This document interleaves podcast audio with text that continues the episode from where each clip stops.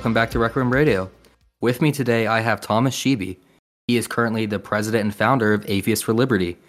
His influence extends beyond the confines of the organization, though, as he has been featured in notable media outlets such as Vanity Fair and even mentioned on the Joe Rogan Experience. Thomas has made appearances on various shows, blogs, and podcasts, establishing himself as a key advocate for atheist activism. With a background in public policy, he specializes in the largest demographic, atheism, and is dedicated to proponents of the separation of religion and government, as well as religious freedom. Thomas Sheedy, as they say, holds no BS, and public policy and management from the University at Albany Rockefeller College of Public Affairs and Policy. His focus lies in addressing the escalating civilizational conflict between advocates of liberty and those who prioritize faith based feelings over fact. Thomas, thank you for being on my show. It's good to have you. Thanks for having me on. I appreciate being here. Yeah. So, my first question for you, being interested, is what got you in all of this, this particular field in general? Was there a moment or was it just influenced by others? What led to you being who you are today? Yeah. So, I, I've been in, I would say I've been in politics, or these days I like to now use the term politically adjacent fields um, for, for around 10 years now a little over 10 years, nearly 11 years. I uh, still fairly young, but I, I got started all the way back when I was 15 years old. I was uh, heavily questioning my Roman Catholic faith um, and my Catholic upbringing at the time. Gay marriage was uh, a, a big debate happening in the United States as well, so I was very interested in that debate. And I remember after being like already very very skeptical of roman catholicism i remember i was studying for my regents exams. I watched a bill maher clip from one of his old stand-ups where he said you could drill out catholicism just like you can drill out uh, poison out of your body. And uh, that was the exact moment that i became an atheist. Shortly after that i got very involved in what was known as the new atheism that was sweeping the western world kind of this this counterculture that was online and offline in theaters in major cities with notable authors and think tanks um, and uh, got got a deep dive in there. Saw that the new atheist movement was being infiltrated by what you would call wokeism or leftism or social justice. So I also later on in the years that followed uh, developed a disdain for political correctness, at least political correctness on the left as well, um, and got involved as well in the broader liberty movement, conservative movement, uh, free speech movement, classical liberal movements. And so I've been a jack of all trades, uh, speaking out against all different kinds of sensitivity really for the last decade. Sounds like you had a lot of work you've done. That's really impressive. And a question for a follow up on that. You were mentioning how you've been basically jack of all trades around everywhere. How would you define common terms among even like right wing or like the concepts of liberty? Like, what does liberty mean to you? Why do you believe it's so important? So, I try to operate more and more these days in a nonpartisan capacity. I've started to become actually sick of partisan politics more and more as I grow up and and learn more about the weeds of how politics operates. Um, so it's made me running a 501c3 nonprofit where we have to be nonpartisan has made me very lucky in in promoting this idea of cognitive liberty, uh, having the ability to live freely without uh, interference from authority whether it be a tyrannical government, tyrannical church, to to to kind of uh, own one's life without interference. Uh, Peter Boghossian actually talks about this a lot more academically than I do. If anyone wants to learn about about that term that we use when it comes to liberty, so that that's the kind of the basic kindergarten-esque term that I would use to describe it. Although we also have a lot more information on our website. Sounds good. And speaking of your website, what led you to um, be the founder of Atheists for Liberty? Yeah, so I was involved in the new atheist movement for a very long time. So pre free speech movement, pre anti SJW or anti woke movement, atheism was the hottest thing on the internet. It was the coolest thing for a high school student, college student, young person to be a part of before Turning Point USA and campus conservatism and all these different other movements and echelons became so popular. Atheism was the the previous counterculture that existed in politics and in the West prior to that. And I, I kind of jumped on that bandwagon right before New Atheism's downfall due to social justice and right before anti wokeism became really, really big. I was kind of a hybrid. And I, I saw the New Atheist movement die. I saw that conversations about religion, critiques of religious belief, promotion of secularism, promotion of scientific literacy, uh, opposition to theocracy, a wide variety of topics. Those conversations were not really finished, I think, in the grand scheme of ideas. Uh, and a lot of people were just easily moving on to different political topics and and jumping on the next like sexy thing to talk about. And I found that to be odd because the largest growing demographic in the United States and ultimately in the Western world is atheism. Um, it is, you know, none of the above when it comes to religious affiliation. And so I think we have to have more conversations pertaining to this phenomenon as it's going to actually shape the future of the Western world and the future of our liberties. And as a result of this, I saw nobody else picking up the banner of organized new atheism on the nonprofit level. A lot of the atheist nonprofits that existed were fully capitulated by social justice. They, they stopped being, a lot of them stopped being atheist organizations like American Atheists, the American Humanist Association, the Secular Student Alliance for anybody who, who has been in the culture wars for long enough, and they've turned into social justice organizations. So I was in college and I was having kind of a WTF moment. Like, we got to continue this atheism thing, but the culture wars are rapidly changing. So I got together with a bunch of different atheist movement, new atheist type veterans who are also kind of in the anti woke space. And we created Atheists for Liberty. We, we did the paperwork around five years ago in March of 2019 and uh, we've been fighting and growing steadily ever since. I like how you mentioned that, uh, especially the evolution of culture wars, because that's something people don't understand. Culture war isn't static; it's always ever changing. It's, as I like to call it, a leviathan, basically, which is rolling through, and you gotta keep swinging and adapting with it. And exactly. we've interviewed tons of people before as well, like you could say, who are like very strict theists, and it's almost polar opposite. Where they're like, yeah, I was a really big Ben Shapiro, you know, Milo Yiannopoulos fan, and then they all became grifters, so I had to keep moving on. And I enjoy that always for my guests because that shows like, hey, this is a person who can actually maturely grow and expand out past, you know, what the original predecessors were. Mm-hmm. But I enjoy that. But going on to that more, I'd like to know, in the sense for how does your worldview influence your beliefs about individual rights and freedoms? Because we mentioned earlier, a lot of them went woke, SJW. Would you feel that atheism as a whole would just be a blanket statement and it's really the politics that are separate from that? Or do you feel like kind of like inverse in religion, like religion affects politics? Would you say like atheism affects politics as well? To a degree, yes, it does. Atheism is simply not believing in God. It's not a belief system. It's not a religion. Um, I don't know uh, uh, what I can exactly say on this podcast, but speaking of Bill Maher, he had a very funny quote from several years ago. He said, "Atheism is a religion like abstinence is a sex position." Um, you know, it's it's it's it's it's not religious at all. But I do shape my worldview around my atheism. I want to make sure that I live in a society. Uh, we live in a society, haha. Uh, that we live in a society that is not shaped by religious authoritarian, uh, religious authoritarianism and theocracy. So, I actually had this kind of disdain for what the left was becoming in American politics because I, I was kind of on this 2015 liberalism train, 2015 Bill Maher train. Um, you could argue maybe even Sam Harris train, Richard Dawkins train from back then, kind of like equality of opportunity, not equality of outcome, uh, mostly center left at the time.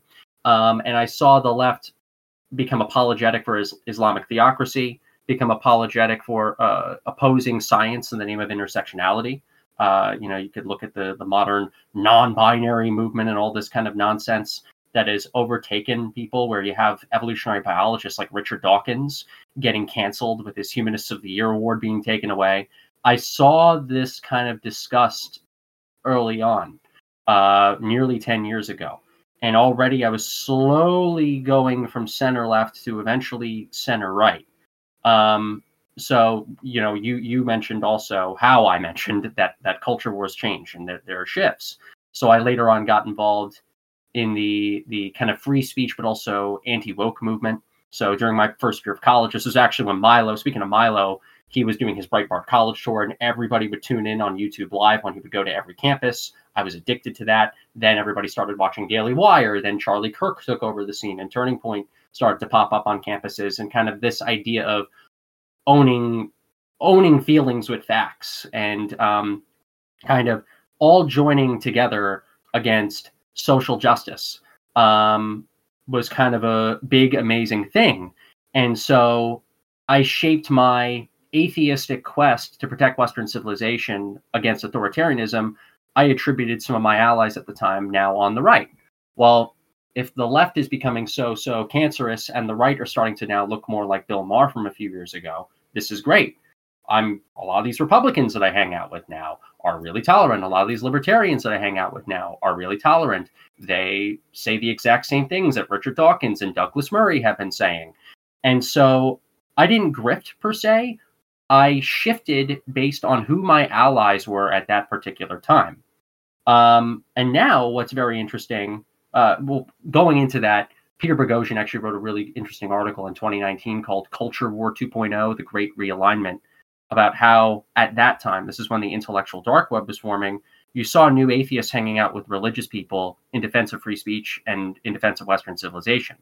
But now, what's so interesting is I would argue now we're entering an even new cultural shift where you have the right, certain parts of the counterculture right becoming even more religious, kind of like how things were in the 80s and 90s. But you have also the left that is becoming more authoritarian, more dogmatic too at the same time. So I'm trying to figure out my whole place in in uh, in the culture wars too, and I think a lot of new atheist types who are kind of in between center left and center right are trying to figure out where they stand as well in things.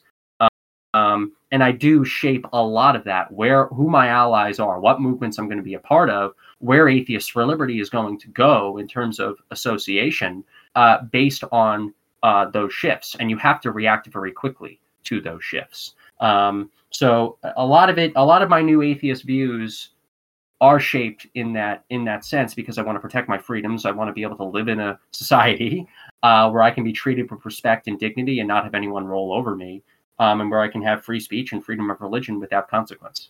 Yeah, I like that a lot. And what that reminds me of is especially when you were talking about alliances on the right. Currently, that is a big dis- discussion amongst religious right wing groups. Like you said, you nailed it on the head, where in a joking way, you guys, the atheists, are kind of like the wild cards because you can have one post where it'll say on their bio, like atheist, they, them, and like all these things, like, you know, pro vax no matter what. And then on the other hand, you'll have an atheist account. I'll be like, you know, Nietzschean Hellenist. It was like the most far right person ever. I'm like, whoa, like this person makes me blush. And then we're over here scratching our head is like, okay, so we got the Hellenists, we got these guys who are like more Nietzscheans. It's like our discussion right now is like, oh, where do we put them? Are they our allies? Are they an enemy of an enemy of a friend type thing? It's like, okay, you know, we could side of them for now. And I feel like I 100% agree with you. Like, that's going to be the new cultural stand with where do we put these guys at? Or like, what do we do in this movement? Because you see, like you called it earlier, a lot of people are very upset with the way the world is today. And especially Richard Dawkins, because although I don't agree with him, he is a brilliant, intelligent man. And I 100% applaud him and thank him because I say this all the time. I liked guys like Christopher Hitchens. I like guys like Dawkins because what they did for the religious right was they slapped us in the shape that says, hey, look, you can't make weak apologetics anymore. You're actually going to have to buckle down and get better arguments. So it forced people almost like under pressure, like the coals to turn to diamonds, be like, okay, we need to actually start doing things again. And then to see Richard Dawkins be, excuse me for saying this, eaten by his own, where he was stripped from his credentials, I was furious. I'm like, he was a brilliant man. What are you guys doing? And yep.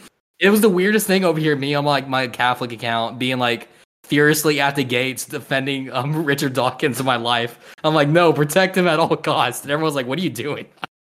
exactly. It's it's. I, am totally with you on that. Um, and it's going to be so interesting as to where we are placed. Uh, like like new atheists who are not woke, new atheists who are not into social justice, new atheists that don't have the BLM they them in their bio. Uh, we we we were probably in the 2000s and mid 2010s. You would argue, okay, they're on the left. Then you could argue uh, from like maybe 2016 or 2017 to maybe 2021, 2022. Oh, they're more on the right. You have bench people like Ben Shapiro defending Dawkins and and Atheists for Liberties at CPAC, and you know you have all these new atheist types that are hanging out with even conservatives and libertarians. And uh, now I don't know. I actually don't have a solid answer. Maybe it's going to take another year for, for the political climate to shift again. Uh, my, my philosophy with Atheists for Liberty, because we have like Democrats who are members, we have Republicans that are members, we have libertarians and centrists and independents who are members.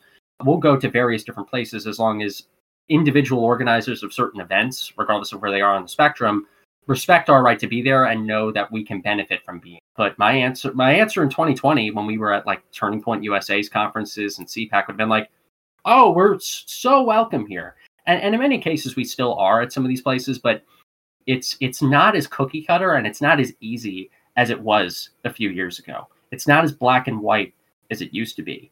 Um, it's very very gray now, and um, and so it's like like we we met on uh, some X spaces.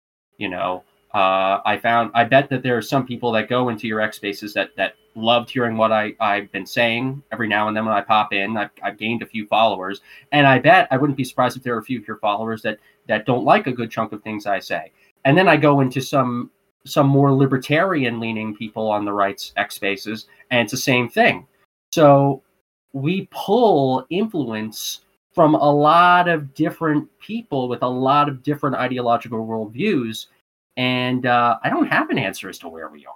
I don't. I'm kind of cruising on it just like you are.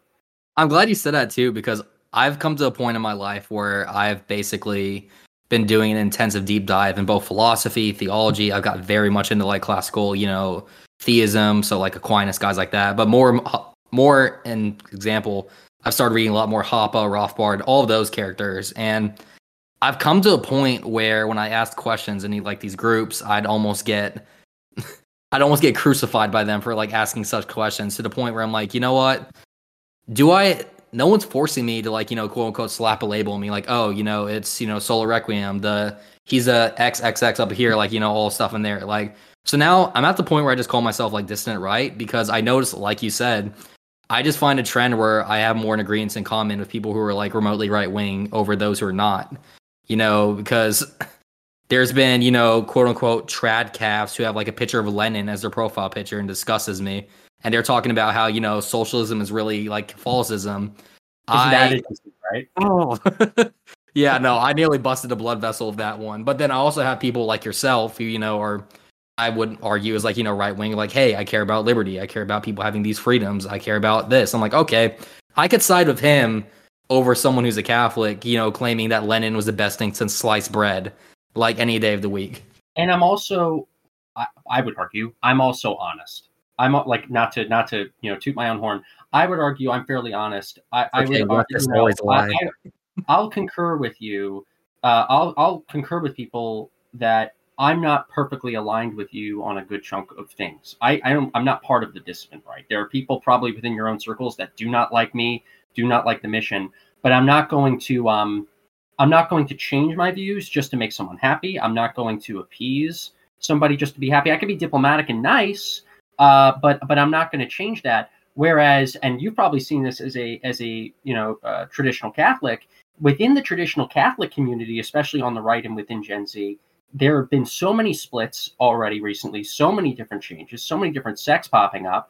Um, I've uh, I paid attention very uh, much so in 2019. I was still a college student when the Groyper Wars started, and when I noticed the beginning of the Groyper Wars, there was kind of this trad cath unity um, against the conservative movement, which I and I was on the other side of the Groyper Wars. I am very much I am very much against the I was very much against the trad cats winning on that side at trying to desecularize Turning Point and CPAC and a few of these other things. But there was this there was this kind of unity where that kind of unified traditional Catholic sect actually was very much a threat to what we were doing. I was making a lot of different calls. I was paying attention to all the streams. Um, I was in contact with a lot of people that were on the other side of this. But then what's interesting, look at uh, Patrick Casey and his split from Nick. Look at a few of the streamers and his split from Nick. Look at Nick's split from a few of other different people. Look at some of them embracing communism and the governments of the Soviet Union um, and even even Nazi Germany, uh, for that matter. And then look at some of these. Look at some of the trad cats. Then even abandoning some of their more former authoritarian views and going into libertarianism or something like that. It's uh, it's so it, I've, I've seen this not only with our own side but also with that that the, the Catholics in and that part there isn't um, and then look at look at the view on uh, Latin Mass views on Pope Francis. Some Catholics now preferring the Eastern Orthodox Church. There is such a interesting disconnection now to where I think from both of our sides and perspectives, there's not really a good answer uh, on on where what when are when those sides will unify again. I don't In a- know when non woke atheism is going to unify again. I In a don't way, know. I find that fun though. Would you not agree? Because, like you said at the beginning, it's kind of gray. So I see it as like, look at you. You have your own ecosystem, your own problems. You're like battling the woke. Well, I'm over here, you know, butting heads of like Groypers and like Nick Fuentes guys. Because Right. for anyone who knows me, I say this openly. I actively disavow and I despise Nick Fuentes. I see him as being nothing but blasphemous because he. He's openly stated this before, which pisses me off. He says, I want to get a bunch of young guys into church so we could hijack the church and use it to our means. That utterly disgusts me as a Catholic because I'm like, no, you don't bend you don't bend the church to your will, it's the other way around. You bend your will to the church. Watch your place. It's, and, it's, it's yeah. an outside external politi- politicization of Catholicism. Um, Exactly. Uh, you know, there have always been times when the Catholic Church during its history was political, but it was always. Um, I always felt that it was it was from the top down. Uh, and what Nick Nick is trying to do is he's trying to do it from the bottom up. And I think um, I think ultimately he's going to lose the war. I ultimately think that my side is going to win the war, but there's going to be some battles lost on our side, definitely uh, in between that process, but also some losses on his end too. Um, so yeah. I'm not worried too much about Nick at the end of the day because I say for anyone who looks at Catholic history, we've had many people say, I will be the one to destroy the church, yet the church still stands and their empires in ashes from Emperor Nero to the Ottomans to, you know, the USSR. All these people claim to be the ones to put the nail in the coffin of the church, yet we're still here. So it is, like you said earlier, unfortunate that we got to go through this, but hey, you got to get your hands dirty sometimes, sledge through the mud, and deal with a lot of these people. But um, I, I know this is an interview for me, but I'm I, I actually have a question for you, if that's okay, because I'm sure, actually curious to hear this from from a traditional Catholic who is on who is in de- deeply involved in the culture wars. Um, one of the things I bet this is probably related to one of the questions you'll ask me. I am very concerned about the rising tide of Islam into Europe and especially into uh, North America. Um, uh, I uh, definitely think that atheism is going to actually surpass Christianity in terms of demographics in the uh, growing decades ahead. But I also think that uh, atheism will surpass Christianity, but I also think that Islam will surpass Christianity too. And I think the Catholic Church as an institution will survive because it's survived for thousands of years. You have the Vatican, you have all the money uh, and, and, and riches and and um, uh, and traditions and infrastructure that the church has. But I, I wouldn't be surprised if there are some uh, kind of outer portions of the Catholic Church that might even um, disintegrate. Um, what do you do? You think that the Catholic Church will not only stand the test of time but remain very powerful in the decades to come if atheism on one end comes in and Islam on the other end comes in? Um, or do you think that um, that the Catholic Church is, as an institution, is in some trouble? I feel the church would always stand no matter much, no matter what. And my reasoning for that is that it's best said by Pope Benedict the Fourteenth that a church that marries the morality of one generation shall become a widow in the next. And that's kind of the pitch of Catholicism they try to make is saying like, look, you could like adopt this morality, but at the end of the day, this morality is just going to be subjective. It's always going to be changing. Like we said earlier, Richard Dawkins earlier is like, hey, I'm an evolutionary biologist. I'm a man of science. Now the man of science in charge is someone like, you know, let's say Fauci, who openly says, if you go against me, you know, these are consequences what's going to happen. Where it's like, well, is that really science though? You know what I mean? Where people are getting canceled for having credentials but questioning the majority opinion. Yeah, But it's, in it's, regards to- religion 2.0 in my opinion. Yeah, exactly. And it's a weird way where I don't consider a lot of atheists to be atheist. I believe they're, I call them scientists or scientism. And what I mean by that is a lot of them are like, you know, worship the science, obey the science, whatever the science says. But then once you look deeper into that, I'm like, well, you shouldn't base your entire morality among science because that's going to lead to a lot of dark corners that you don't want to get into. And that's why Yeah, I'm like, yeah. I love. Mhm. I do like science. I do like trying to base our our lives and, and how we conduct it on on reality as to how we see it and what can be Yes. provable. Um, but this idea that science never changes is also Mm. false. There are plenty of things you know that we thought was true that we ended that we considered to be science at the time that has changed. Geocentrism is one, for instance. We ended up later on discovering through our um, uh, through our discoveries in astronomy that uh, the the Earth is not the center of the solar system. Uh, we ended up discovering uh, later on things about evolution that were that you know that were true. This is why this is why I think the kind of quote unquote religious side when new atheism was popping up in the 2000s really got uh, slapped in the face because creationism is compared to evolution, as compared to Darwin's theory, um, wasn't able to, to, to, at least this idea right in, in, like states like Texas of of you know uh, um, what's it called um, uh, creationism over evolution. Uh, it doesn't didn't really stand the test of time, and yet there are th- things like that that were considered to be science back in the day. Um, and I, I, funny how you mentioned Anthony Fauci too. This is what's so. This is how you know this was just totally politicized mm-hmm. and not done out of an actual admiration of science. When Richard Dawkins' 1996 of the year hum, uh, Humanist of the Year award was taken away by the American Humanist Association, who was the new award in 2021 given to right after? Oh. yeah, it's annoying too because I agree with you. I love science. The Catholic Church, we spent around 600 years dedicating our research to like astrology. That's a fun fact a lot of people don't know. And science is like you said is always changing. I love to see what's growing what's new because i don't see science and you know religion being incompatible things. And scientism though is like you said exactly you nailed it on the head like this almost arbitrary like we are going to hold the line in this dogma. This is you know this you know like all men could be women all women could be men. I'm like well it's not really science. And then they'll point over like well look a pufferfish could do it and i'm like a pufferfish isn't a human though but look at um look at uh, as, as much as Charlie Kirk and I definitely have our uh, disagreements. Oh, same um, here. Uh, probably from the other angle, I would assume. Um, uh, check out if for anybody who's listening, check out uh, Charlie Kirk's appearance on the Whatever podcast. Uh, and uh, I think there's like a clip that Whatever made of Charlie on it, like "What is a woman?" Um, uh, him asking uh, a bunch of female uh, guests, you know, um, on on what is a woman, what is womanhood, um, it's actually really, really great um, when it comes to talking about this this particular topic. Um, but yeah, definitely. And going a bit back on topic, I actually had a question for you. so you already discussed a lot of your specific challenges already with battling, you know, the new woke movement that I could honestly say hijacked new atheism.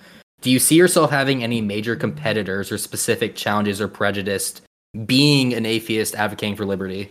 I'd assume going against communists, maybe, or are they not relevant? we, we're fighting a two front war here at Atheists for Liberty.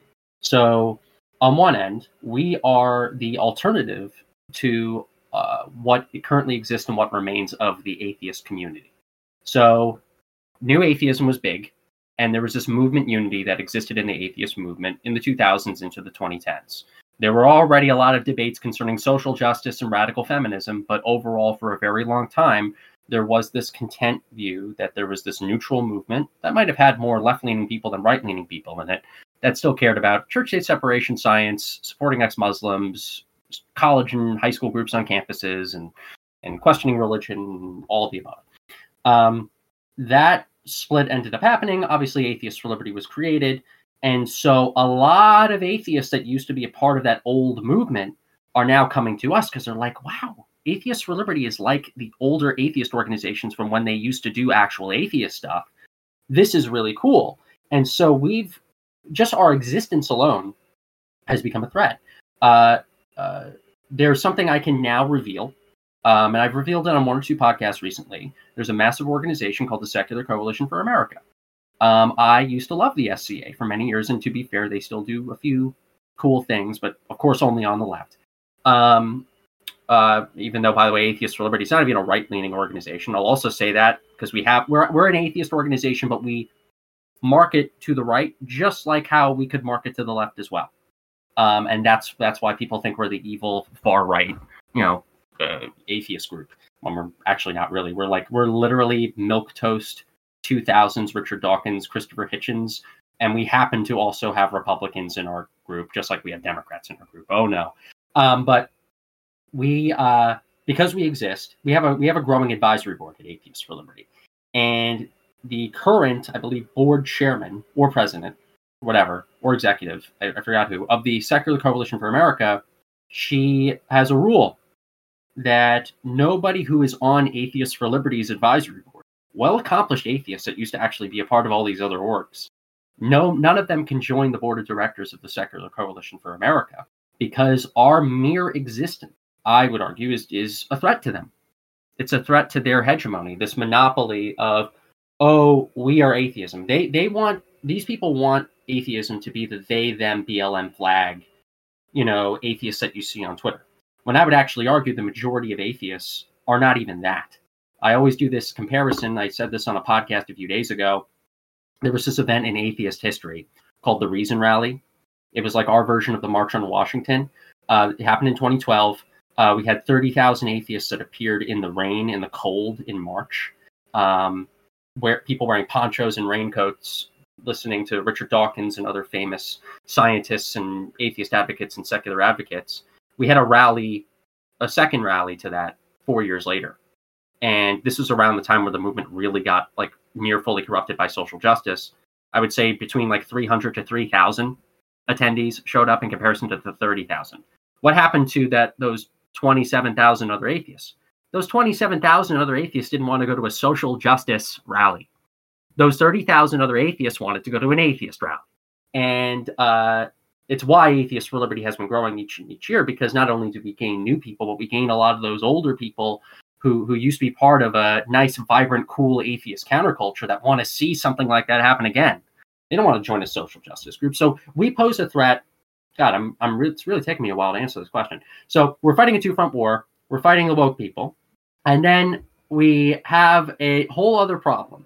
You have Islamism growing rapidly in the Western world. So I'm part of a group called the Clarity Coalition. I'm a founding member. I work with people like Ayaan Hirsi Ali and Yasmin Mohammed and and people like Dr. Z- uh, Zuhdi Jasser, uh, Muslims, ex-Muslims, atheists, politicians, freethinkers who are kind of more moderate, and we are opposing political Islam in all forms and its growth. Um, that's a big issue that we at Atheists for Liberty have to tackle, um, and it's growing in North America too. Big problem. Um, but then also wokeism. Um, well, no, I already mentioned wokeism, uh, Islamism, and then also uh, not to uh, not to insult some people on your side, but there are definitely plenty on this this uh, dissident Catholic and Christian right that also really do not like our existence. And um, what I try to tell people who are very heterodox in their thinking about the future of Westerns, and I've actually I've actually gained respect from people that really don't like atheism, really don't like our existence because they at least understand where I'm coming from. And this is it. The future of the West, I think, is going to be atheistic. All the polls are showing that.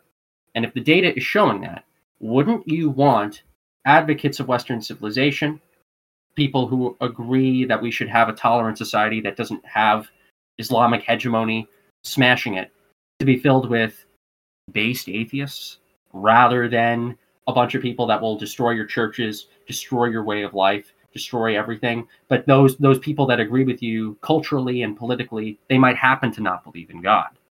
I think most people, even even Catholics, Christians, Protestants, who are kind of in that category, a lot of them really do understand where I'm coming from there, but some don't. And some want to stop us from having influence. So you'll see, you know, you'll see Turning Point USA adopting Turning Point Faith and reversing some of the statements they said in 2018 and 19 and 20 and go more in this trad cath direction um, which is why i don't like about politics. Everything shifts and changes so much. Um, you'll have a lot of these people now reverse course on secularism because it's it's the coolest thing to say on twitter now or x now. Uh, i don't like that either. So so we are in a kind of unique position where we're fighting a crazy culture war on two different fronts with i would argue extremes that just don't like our existence. Yeah, I can't speak for the left extreme on that, but if we are going to discuss the right, just to give you some alleviation, we don't hate you guys. We're just, it's just a lot of us, um, not really speaking just for myself, but a lot of us are worried from looking at like the history of like, you know, atheistic movements. And of course, we could argue days, and I disagree with this position because I don't believe, you know, this is inherently tied to atheism, but you look up what are movements that are atheist? And then you see, you know, like I said earlier, Mao's China, you see the USSR, and we could agree, me and you both, because I'm sure you're well read in history. That could be a bit of an outdated claim. There's more nuance to it. But for the surface level, you know, Catholic, yeah. But for like the surface level Catholic dad who just wants to take his kids to mass, you know, and be left alone, he gets really worried when he hears that. And I think this is my opinion from what you're saying. Like, if you could crack through to be like, hey, look, we're not trying to turn your kids gay. We just want to, you know, we're just like you, we're normal. Then you yeah, get a lot more support, which I'm, that's what I'm hoping on. Mm-hmm. Like, like I am, I am a fiery atheist. Like, I am, I am militant in the sense of like how Richard Dawkins and Christopher Hitchens was. But someone like a Richard Dawkins also simultaneously never wanted to take anyone's uh, Bibles away or, or tarot cards away or anything, anything like that. I am very much uh, a, a strong believer in religious liberty. Um, for instance, when COVID was starting, the lockdowns were starting, I very much disliked the fact that the government was telling churches that they had to shut down. I love separation of church and state. I love the fact that there's that, that that we have things in place to stop a religious theocracy, a strong religious theocracy from coming in and sweeping all of our rights away. The same applies to protecting religion and religious institutions from a tyrannical government simultaneously. Um, and uh, you know, government is supposed to be separate from religion. Religion is supposed religious institutions are technically supposed to have, in many cases, their autonomy from uh, laws, um, from intrusion. Um, I'm, I'm, for example, I like gay marriage on a state level. I would never ever want a religious institution to be forced to perform gay marriages from a religious perspective. I, if you're a gay couple, go to a minister of the peace or go to a go to uh, go have a secular wedding um, and get gay married or something like that don't do it in a church if the church is against that. You know, we have those religious freedoms and th- these certain mechanisms in place to protect, um, to have a freedom from religion, but to also have a freedom of religion. Uh, and I think if more atheists as well said things like I did in this case, we'd actually win over more moderate Christians, uh, even passionate Christians and religious allies, where obviously we're going to disagree on faith and we can debate on faith all day, but we don't have to debate on if we, the atheists, are going to take away your freedoms away. Because I would argue the vast majority of atheists in this country are not going to. Maybe the woke ones, uh, uh, but that's just due to their wokeism, not due to their atheism. Yeah, and it's fortunate because I remember definitely during that whole COVID incident how an FBI whistleblower was exposed that they were actually putting plants inside Catholic churches to make sure they weren't saying any extremist rhetoric against the government. And I thought that was like very disheartening and like breaking. Mm-hmm. And it's I remember this very vividly, but I was attending, you know, TLM and then for people to know it's in Latin. And at the end, my priest actually just said straight to the audience, you know, I'm sure you all seen the news. This was like three days after it was released. Because like if one want to let you know, if there's federal agents in my audience, I have no ill will to you. You are my laity. But if you're gonna come and get me, I'm right here. And then you went right back to preaching, where it's unfortunate, but I'd say agreeing with you. Yeah, that's, a, that's, a, total overstep, and um, yeah, really disturbing to hear. It's heartbreaking too because, like I said, I try to tell people. I know it's hard, but to separate the online personalities and we see online, and go outside and talk to regular people you'll be surprised and amazed, like just down the street, go to your local park, you know, seeing people, because most of us at the end of the day, I'm sure, atheist or religious, whatever, we just want to take care of our families and our loved ones and just be like a better future that's prosperous for them. We don't care about like, yeah. No, definitely. And I actually want to ask you a question. You mentioned up separation of church and state. What were your opinions on Masterpiece Cake Shop versus Colorado Civil Rights Commission when that was going down? Because so I'm I, curious on that. I, I love this question too because my my view is not what people would think. It's it's very centrist. Um, uh, so I, I did a debate actually recently in uh, New York City a few months ago against a traditional Catholic, um, and I gave uh, I actually gave my response to this question. So I I actually am fine with two options. I'm fine with the liberal ruling. I'm fine with the liberal view that a lot of Democrats have on it or I'm, I'd also be tolerant and fine, and I'd also be tolerant and fine with kind of this this absolutism libertarian view. I'll explain.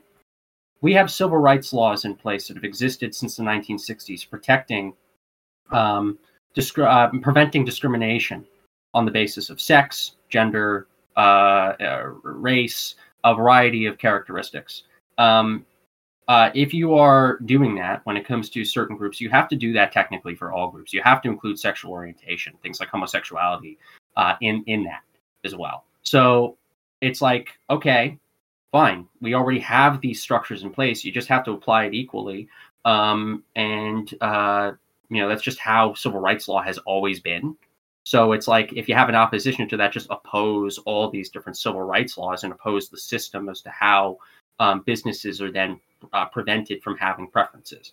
I'm also technically fine with the radical libertarian view of um, if you uh, want to discriminate, if you want to prevent anybody from coming into your business, um, you can do that too. Not to say that we should morally support that or ethically support that, but then that means you then, if you're a gay person and you have that baker discriminating against you, find a different find a different bakery, find a different shop. Um, uh, if you're being discriminated based on race or or, gen- or or gender or whatever, find a different baker, find a different shop. Not you know, and then if I'm opposed to that baker's I hate to use I hate to use these terms because they've been so cartoonized. They've been so it's just sorry like, if the question's a bit overdone. I was just kind of curious on that. Yeah, like let's pretend that there's a a racist or a sexist bakery, and I and, and I don't and they have the freedom to discriminate. Let's pretend all those civil rights laws are not in place. I, as a consumer, can then choose, along with the community, to not shop at that at that bakery. That's what that's what the gay community can do in that case. So that's kind of my view. It's very centrist. Um, either let's support the Democrats in uh, adding sexual orientation to non-discrimination, or uh, get rid of it all and allow freedom freedom to choose for both the business owners involved and the consumers. I don't like this kind of middle weird ground where um, where okay, we're not going to discriminate based on race, we're not going to discriminate based on sex, but we can discriminate on, on sexual orientation.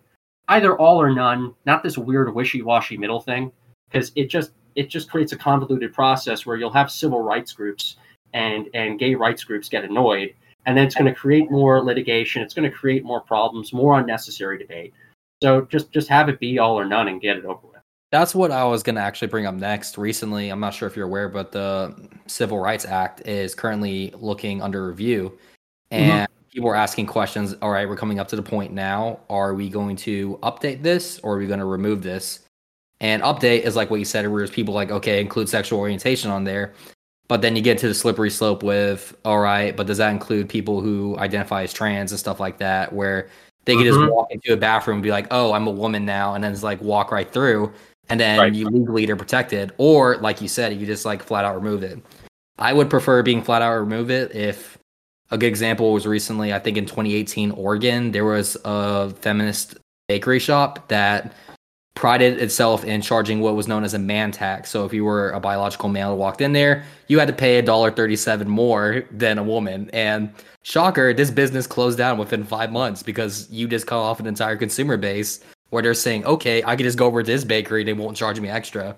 Where yeah. it's just like I don't want to say let the market decide in a sense because that does sound callous, but at the same time, just you know, I feel that way. But the I one concern I would have as well when it comes to uh, amending civil rights legislation, although to be fair, maybe some of it should. I would be fine with sexual orientation being included.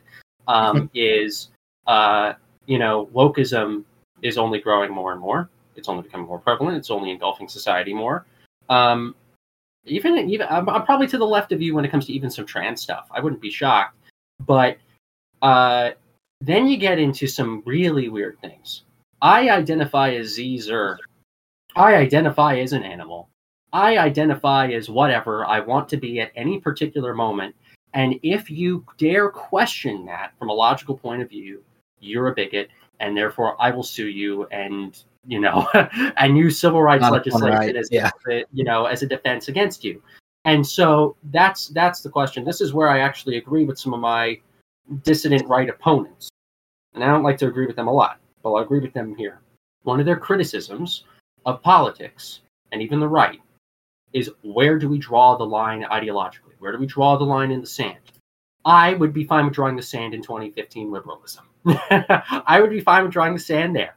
Uh, gay marriage uh, from a secular stance, separation of church and state from a secular stance, put religious monuments on religious property, uh, leave everybody alone, don't burden religious institutions, but keep the government secular. Um, you know, I, I like that. This kind of this kind of Bill Maher liberalism. Uh, I'm I, I, you know if you, we drew the line in the sand, that would be great. But is but I'm gonna I'm gonna criticize myself here. Is that line really going to be drawn to that preference that I like. No, it's not. No, it is not. Wokeism is taking even greater scale, and you know that that where do we draw the line debate is only going to happen further and further more um, because of this problem. You know, it's great that that reasonable people like yourself, Thomas, want to draw a line there, but you're all these other people don't want to draw it there, and they have a point. Um, does that mean that I like people on the dissident right saying, "Oh, let's go back to like, let's go back to like what what, what did Michael Knowles say? Let's go back to twelve twenty. Uh, no, uh, no. Uh, I, I, I think we should. I, I, would I would say I'd love to go back to like 1995 or 2015, uh, preferably. Uh, I think that's that's the most reasonable for everybody um, in the modern world. Uh, but uh, but yeah, hopefully that also also answers a bit of. No, it definitely does. And if you're okay, I'm going to ask you a hard question now because I'm curious to see what your response for this would be. But we've been going on and talking about how one of your main proponents of the left, or like you said, the wokest ideology that's hijacked a lot of like atheist movements. Mm-hmm. A very common critique I'm sure you've heard from right wing people is that with atheism, what is your morality and ethics inherently tied to? What is it grounded to? And I want to ask this question less in regards to you to, like battling against a theist, because I'm sure you have humanist positions. But how do you approach that from someone further on the left who's like atheist, who believes everything's a social construct? Like, what do you try to approach with them to someone who's that gone where they believe, like, oh, Caesar's okay, you know, men can be women. Like, mm-hmm. do you try to do more of a scientific approach or do you try to do more of a philosoph- philosophical ethics one? What's your move for that? Neither for them. I would I would be more of a political approach with them. Um, so unfortunately, in the history of the culture wars and in the atheist community, a lot of these atheists who promoted social justice and took over the atheist community, those that have reversed course on their previous positions have only done so. Most of them have only done so not because they were actually legitimately convinced by any one of us about it, but if they were canceled or ridiculed themselves too much. So the, uh, a great example is a man by the name of Dr. Richard Carrier. Richard Carrier, he's one of the big prominent uh, uh, mythicists um, that that is within atheism. Mythicists are a sect of atheists that don't even believe that Jesus Christ existed as a human. Uh, I would argue most atheists are not even myth, myth, yeah, mythicists. They believe that Jesus existed, but was just either a con man or just a famous person at the time that was deified and glorified later on in history. Um, uh, Richard Carrier believed that atheist activism was not enough. And so at the 2013 American Atheist Convention, he proposed this idea that some of your audience might know of called Atheism Plus. Atheism plus social justice. And he, along with a bunch of feminist bloggers and every any uh, a bunch of those different types of people, gradually took over the atheist community. And he was seen as one of the intellectual artillery um, pieces to make this transfer of power successful. Later on, a few years later, he got, I would argue, falsely accused of sexual misconduct. Um, and he uh, actually lists uh, his defense uh, fairly well on his website. Um, and he um, he changed a lot of his old social justice positions. Where at MythCon 2018, he debated Carl Benjamin Sargon of Akkad on stage, and Carl even admits later on he unfairly attacked Richard Carrier because he didn't even realize that Richard Carrier actually changed a lot of his positions. Um, he's still very much a progressive, but he's not as um, he's not as dogmatic, I would say, as he used to be. I actually met him for the first time in 2019, and, and actually went up to him and thanked him for his intellectual honesty. Uh, and how wrong he was on a bunch of different things. Um, a good, a good, another example is uh, my good friend David Silverman, who uh, is a meme, former president of American Atheists. He's now the advisory board chair of Atheists for Liberty. Uh, not only a colleague of mine, but a mentor of mine, one of my two biggest mentors uh, in my professional career. Um, he got canceled uh, from his position American Atheist in 2018 uh, due to a bunch of internal issues that, that American Atheists claimed were legitimate, but I don't think they were at all, uh, as well as uh, BuzzFeed came out with an article about sexual misconduct that ended up being really debunked. I would argue you could look up a lot of David Silverman's defense on YouTube, um, and um, and any normal person uh, we'll see that Dave is in the right. While Dave was not as bad as more of the woke proponents in the movement, um, he definitely agreed with some of the social justice stances he was one of the people that was in charge of getting Johnny Depp canceled in, in the atheist world. Uh, he was going to, Johnny Depp was actually going to speak at that second Reason rally. Dave prevented that from happening. And only shortly after um, his own cancellation did around six, seven, eight months after, uh, he started to really analyze his old sec- uh, his old feminist positions and old social justice positions to end up realizing that he kind of contributed a little bit to the problem um, and that he's now going to take a stand against the problem that he caused. Um, so, with most of those atheists who fell into the trap or even led the charge in in the history of the movement, it takes usually their own cancellation or a big change in their careers um, in order for them to uh, to to see the light, for lack of a better term. All right, thank you. And for a lot of these people too, you said are almost going back.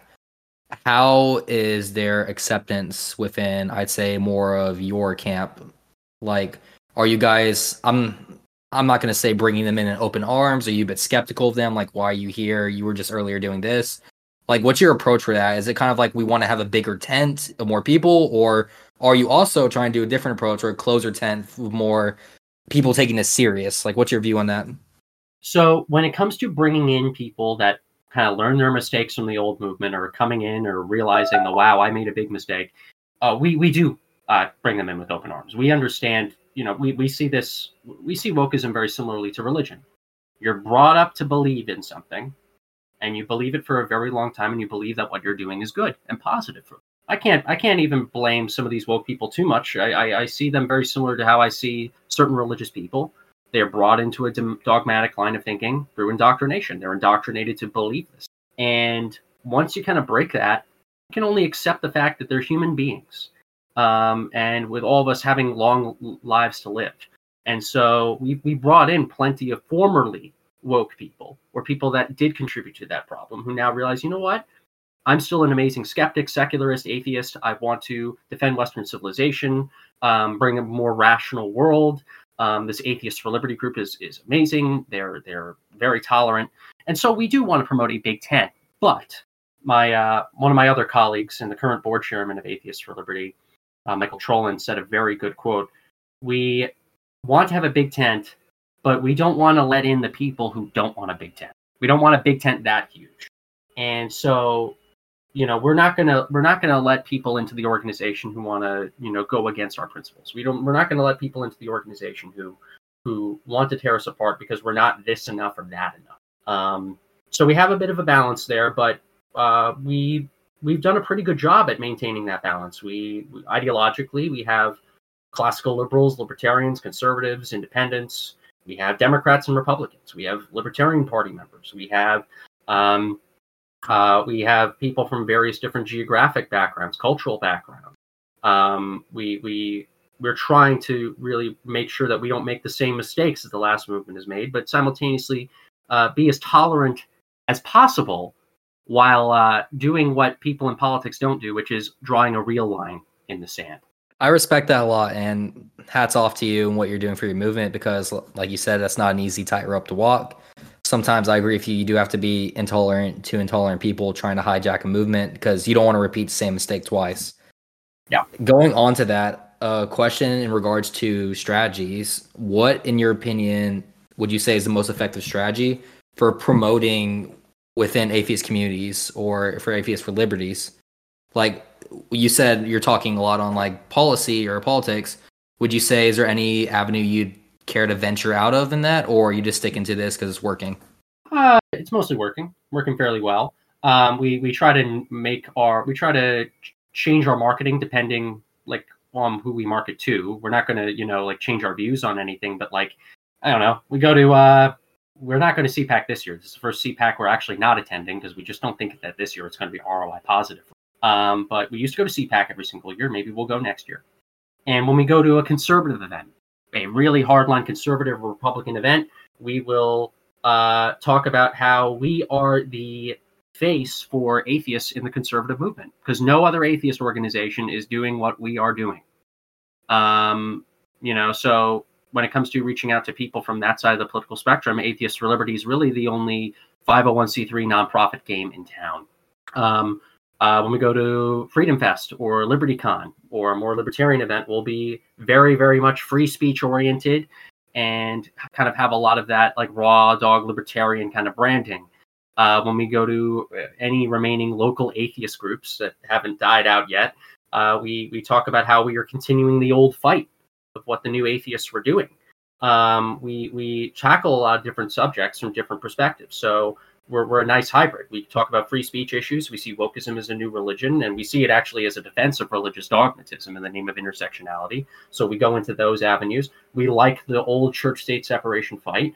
Obviously, we'll critique religious dogma as we see all these different threats, uh, all these different uh, problems as threats to our cognitive liberty. So it allows us to also have a big tent in terms of what we can focus on, what we can market to. Um, uh, so so it's very nuanced in that way. I like that a lot. And I was going to ask you just one question, but honestly, this entire podcast, you've been answering it bit by bit. But I'll go ahead and finish it off, though. What are, in your view, some misconceptions or stereotypes that you'd like to address at all? Because I know at the beginning you said people thought, oh, it's the big bad, you know, right wing ones. When you said, like, we're not really that. Like, is there anything else we haven't mentioned during this podcast you'd like to bring up for the audience that says, like, hey, here's some more misconceptions about us. These are not true. Yeah, so I'll just bring up a few of them that are just popping up into my head right now, and I bet there are even more. Like we'll we'll stop this podcast and be like, oh, I should have said that. Um, we're not strictly a right wing group. We're not strictly a left wing group. Um, so you know, for anybody who thinks any conservatives who view this that go like, oh, these guys are just a bunch of liberal infiltrators or something like that. No, we are not. Uh, we have people that are literally in the GOP infrastructure that are a part of our organization. Uh, we have people that are fans of Donald Trump. We have people who are fans of Nikki Haley. We have Libertarian Party people. We have Democrats. We have people that are involved in the Democratic Party. Uh, so you know, it's not we're not, uh, and, and, you know, for anybody on the left, we're not a bunch of uh, you know right wing or right wing racists that are coming in trying to you know do the same thing.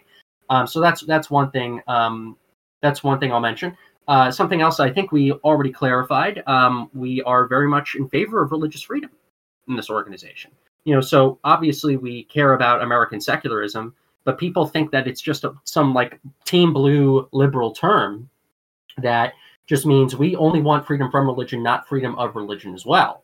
Uh, and uh, the reason why I like us being in a nation that is free from religious theocracy is so we can all practice whatever we want to practice in peace. I like this kind of small L libertarian view that I know you emphasized a lot about just like being left alone and being able to raise a family or go to church or go to mosque or go to synagogue or go wherever you want without the government telling you what to do without maybe without some federal informants you know infiltrating your uh, your religious institution. Um, you know so yeah we are we are these passionate atheists. We do we do make jokes about faith and stuff like that. You know check out our instagram. We we are a jack of all trades but we're honest about it.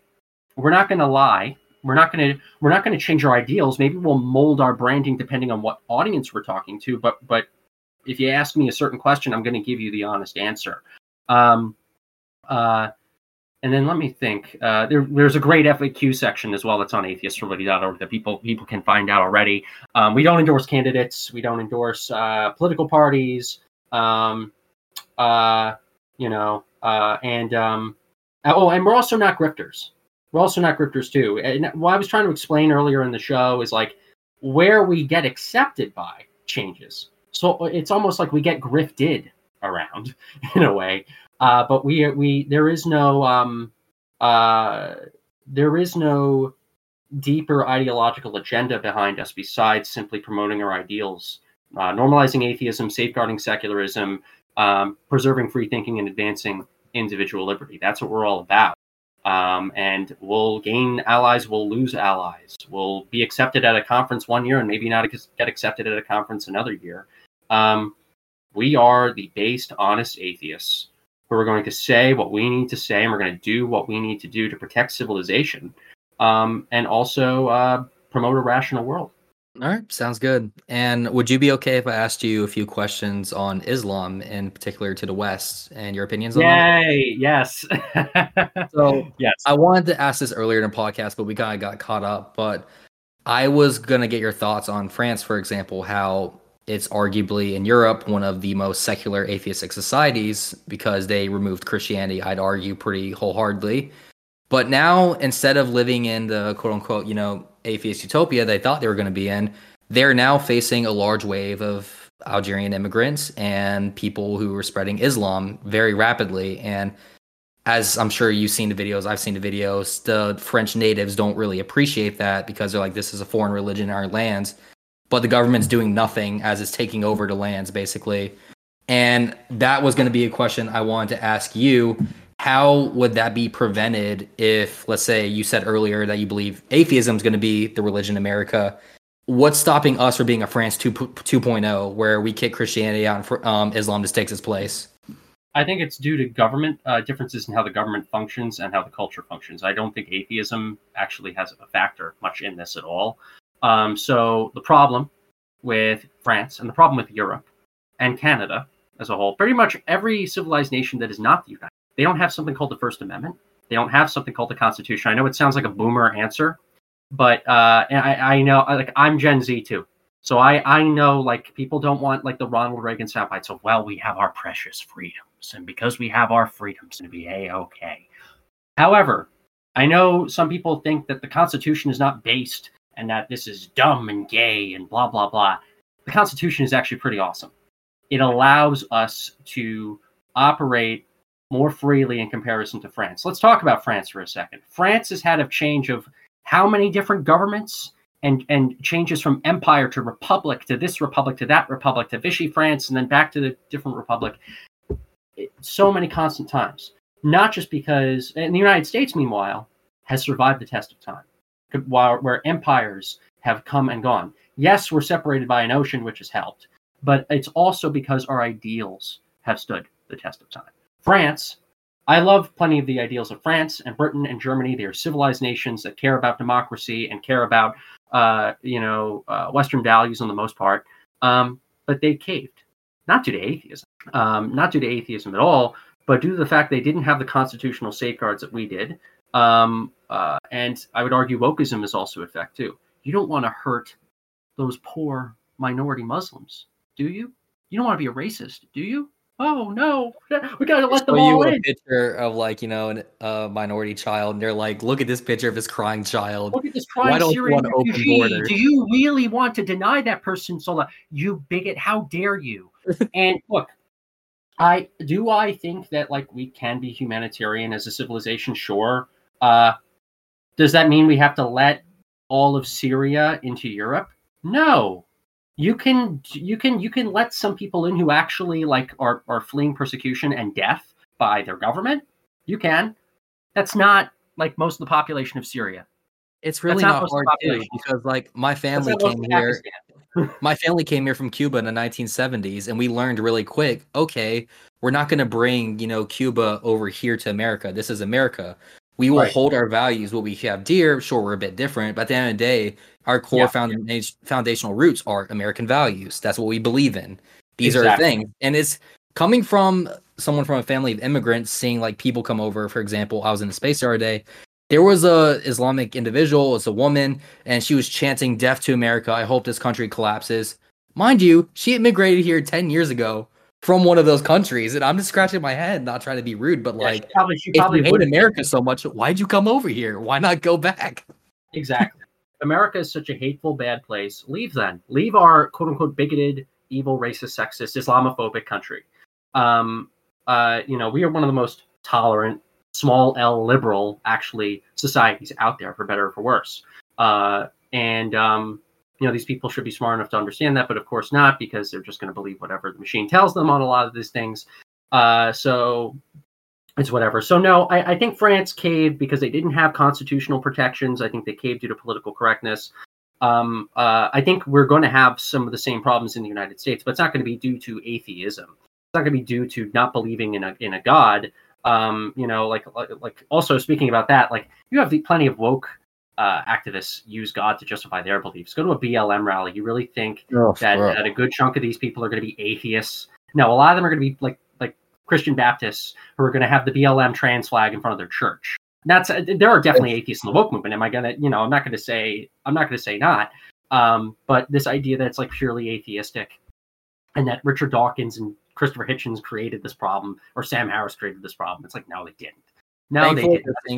That is a weak yeah. argument for people that just want to like get others to go back to church and preach about it on Twitter. Um, exactly. uh, no, and, I, yeah. No, that's what I love about that because like I was gonna bring that up, but I think recently, if you look at, I believe Harvest, if I'd recommend following him. He's on YouTube. He does analytics and data of religious groups, so harvest.org. But he did an interesting cover where he saw there's a weird phenomenon going in the United States where although like you said earlier, a lot of people are becoming like, you know, neutral, like non-believer, believe what's the statistic? 28% roughly a yeah. lot of pe- a lot of people who are prom- Protestants or going to like these mega churches that have like you know the trans flags, the BLM flags, they're leaving too, but they're going to both Catholics and Orthodox services in the United States. And I wasn't really trying to infer my apologies that you know France fell because of atheism. It sure. was more of people naturally crave some sort of hierarchy or some sort of authority. So they're like, oh, Protestantism is letting all these new things walk into air and replace our religion. Like, unfortunately, I visited a friend who went to one of the non denominational megachurches. The first thing they told up there was Christians need to be more tolerant in our beliefs with others. And I thought Christianity isn't a belief of tolerance, though. I'm sorry, and I'm not trying to hurt anyone's feelings, but we believe what we believe. We're not changing this belief. So right. And that, that this is why I like yeah. This is why I almost like atheism to a degree because it's like because uh, it's like you have some of these people who are like totally secular too, mm-hmm. who are like uh some of my I have friends who are like gay Christians and like gay milk toast barely believing Christians and like moderate barely believing Muslims, like liberal Muslims. And they get so upset when uh, uh, I went to a, a, log cabin Republicans events re- recently. I'm not going to out this individual, but like there was this guy who uh, got very upset that like his job is at risk at a Catholic school um, uh, for having his his uh, maybe I, I forgot exactly what it was, but like for some gay rights views or something like that. And it's like, what did what did you expect?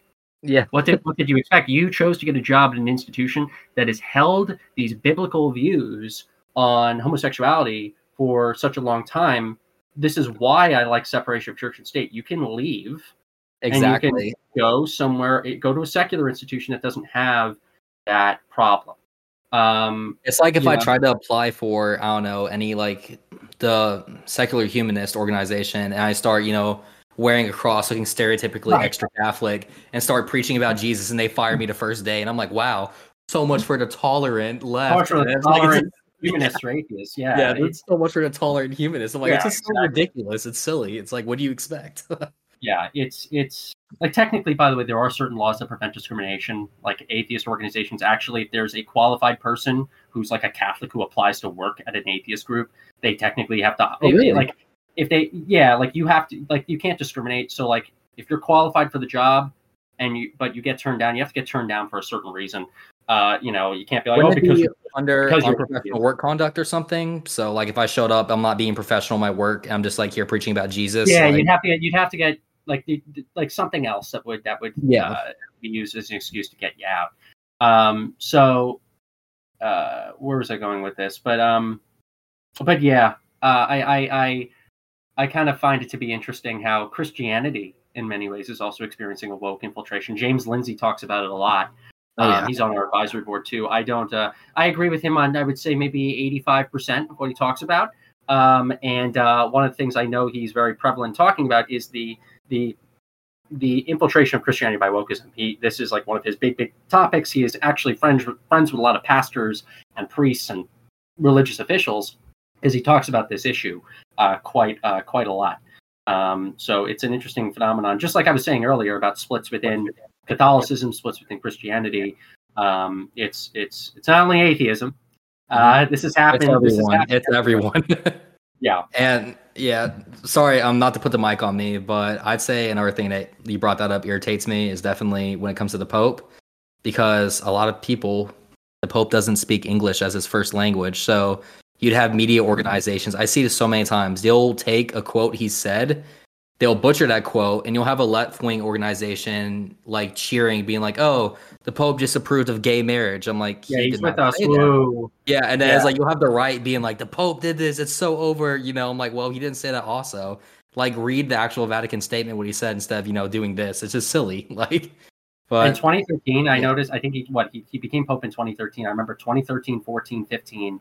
You had like even and about and I like Bill Maher still, even though I'm, Mhm. I'm different than him when it comes to some of his politics. But like you you can look up like Bill Maher's uh, you know statements on the show when Pope Francis started to you know take power. Like Pope Francis is our guy. He's the cool pope. He's a liberal pope.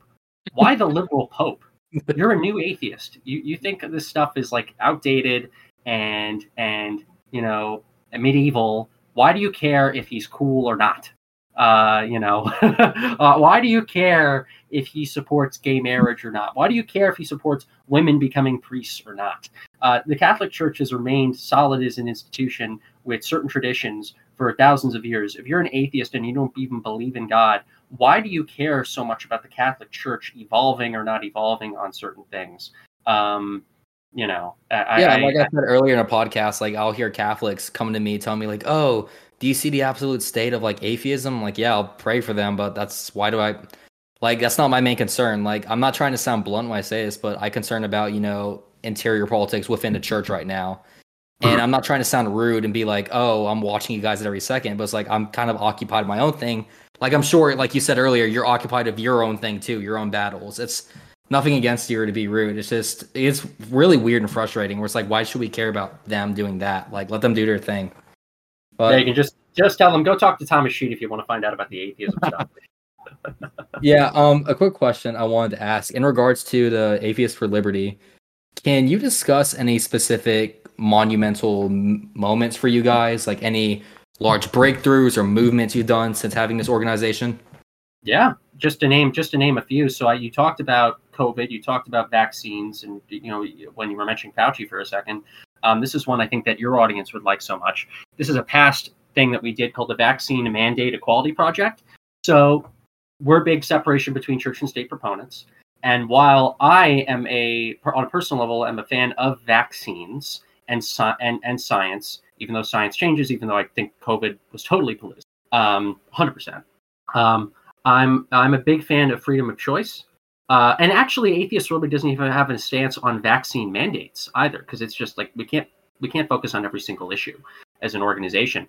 Um, what we care about is upholding secular law, and uh, there are certain states in our country that not only have religious exemptions to vaccines, but philosophical exemptions to vaccines as well. And one of those states is Minnesota. Minnesota um, there was a there was a, a, gentleman by the name of Patrick Wilmers who worked for Verizon Wireless at the time. He might still work for them. I don't know. He's a member of ours. Uh, he was nearly fired uh, for not having the, the, COVID vaccine, even though he had the antibodies in his system.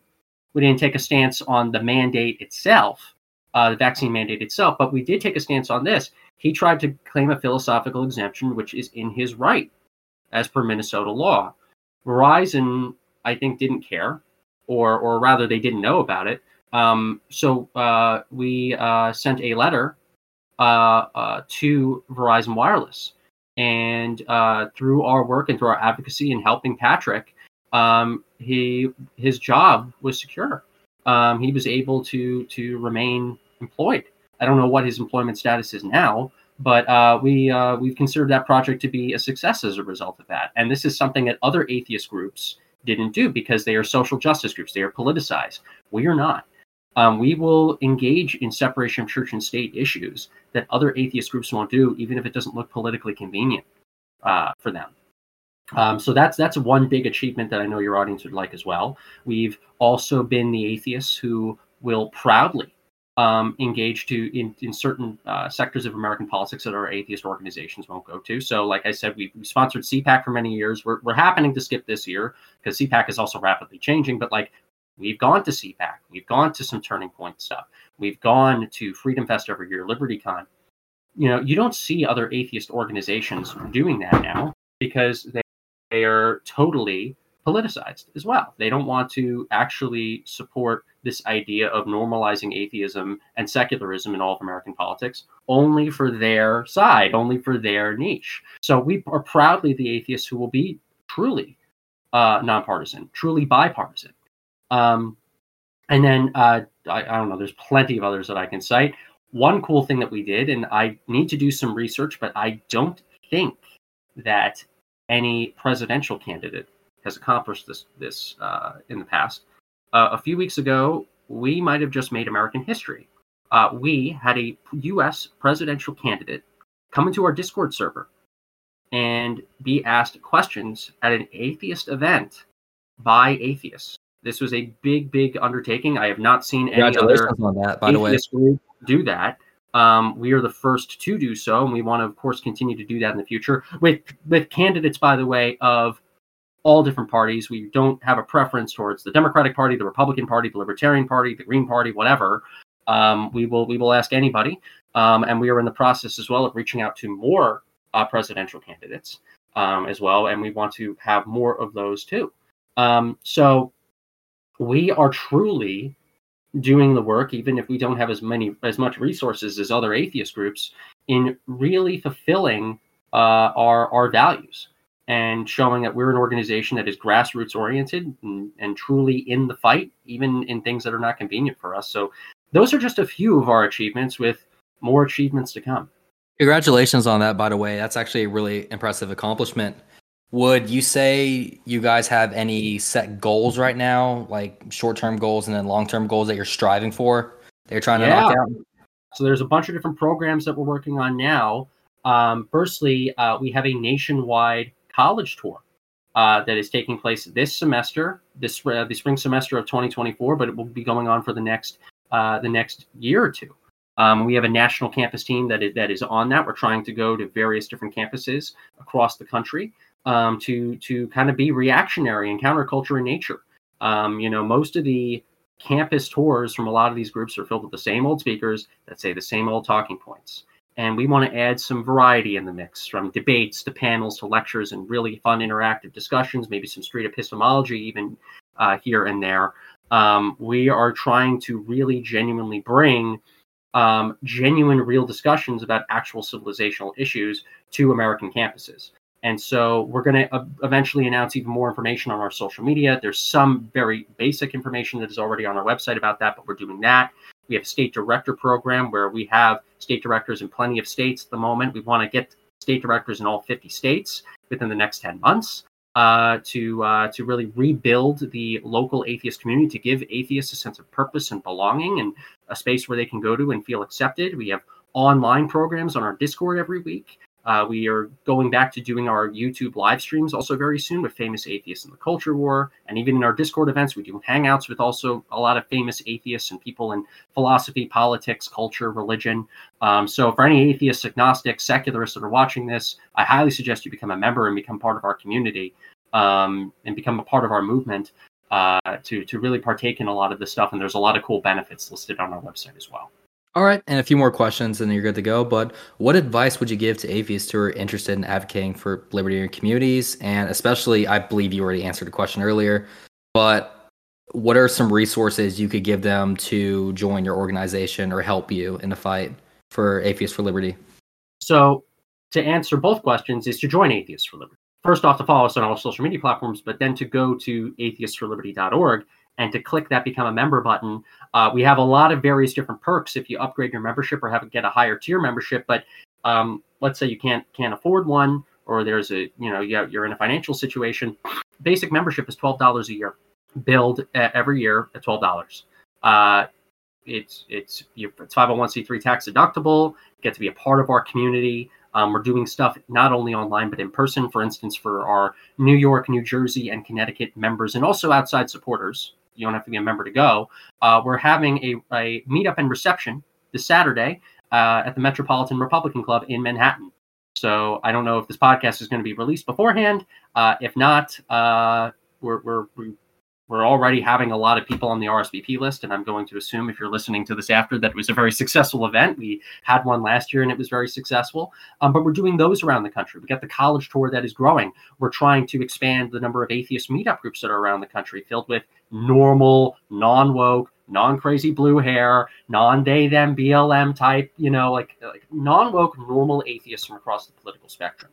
Um, because one criticism that we get is that well, if you're an atheist, you know, one of the benefits of church is that it gives people a sense of purpose and belonging. I think that's just a symptom of humans being social, the social animals that we are. That's why. Well, that's one of the reasons why churches, I think, have also been so successful. Mosque, synagogue, things like that. Humans need community and belonging. We're trying to do that as well. And for many years, atheist groups were very successful in that. But with social justice came the downfall of a lot of these groups and the momentum that was in a lot of these groups. I used to lead a local group when I was younger. Um, uh, so we're trying to do that. There's so many different things online, offline, volunteer opportunities to get people involved in the fight. Step one is becoming a member, and step two is to contact us. You can email info at atheistsforliberty.org. There's even a volunteer form that's on our website too. All is available on the site for you to check out. All right. Thank you very much. And my final question for you would there be anything else that we didn't touch on today that you'd like to address or bring up for the audience? Think of any. Um, the only thing I'll say is I know we met on X Spaces. We're going to be doing a lot more of those at Atheists for Liberty, and I'm going to be hosting a lot more myself. I'll definitely pop in more on uh, on on your uh, your Spaces Sola, and um, and people can follow me uh, on social media, most social media platforms at Sheedy Tom. So that's at S H E E D Y T H O M, and I I'm very active on X. Um, you guys will see me pop into a lot of different spaces from people across the political spectrum um, and the religious spectrum too. Uh, and uh, I'm looking forward to uh, to being more involved in the conversation in the years ahead. Thank you so much, gentlemen, ladies and gentlemen. This has been Thomas Sheedy joining us with Rec Room Radio. It has been an absolute pleasure to have him on. It's one of our most enjoyable episodes and really funny guest too. I like I appreciate the bluntness in a lot of things, and I love honesty because that's always the best policy. You have seen this all here at Rec Room Radio. Have a nice one. Thanks for having me. All right, I'm going to cut the recording now. Good job, man. That was a really good interview.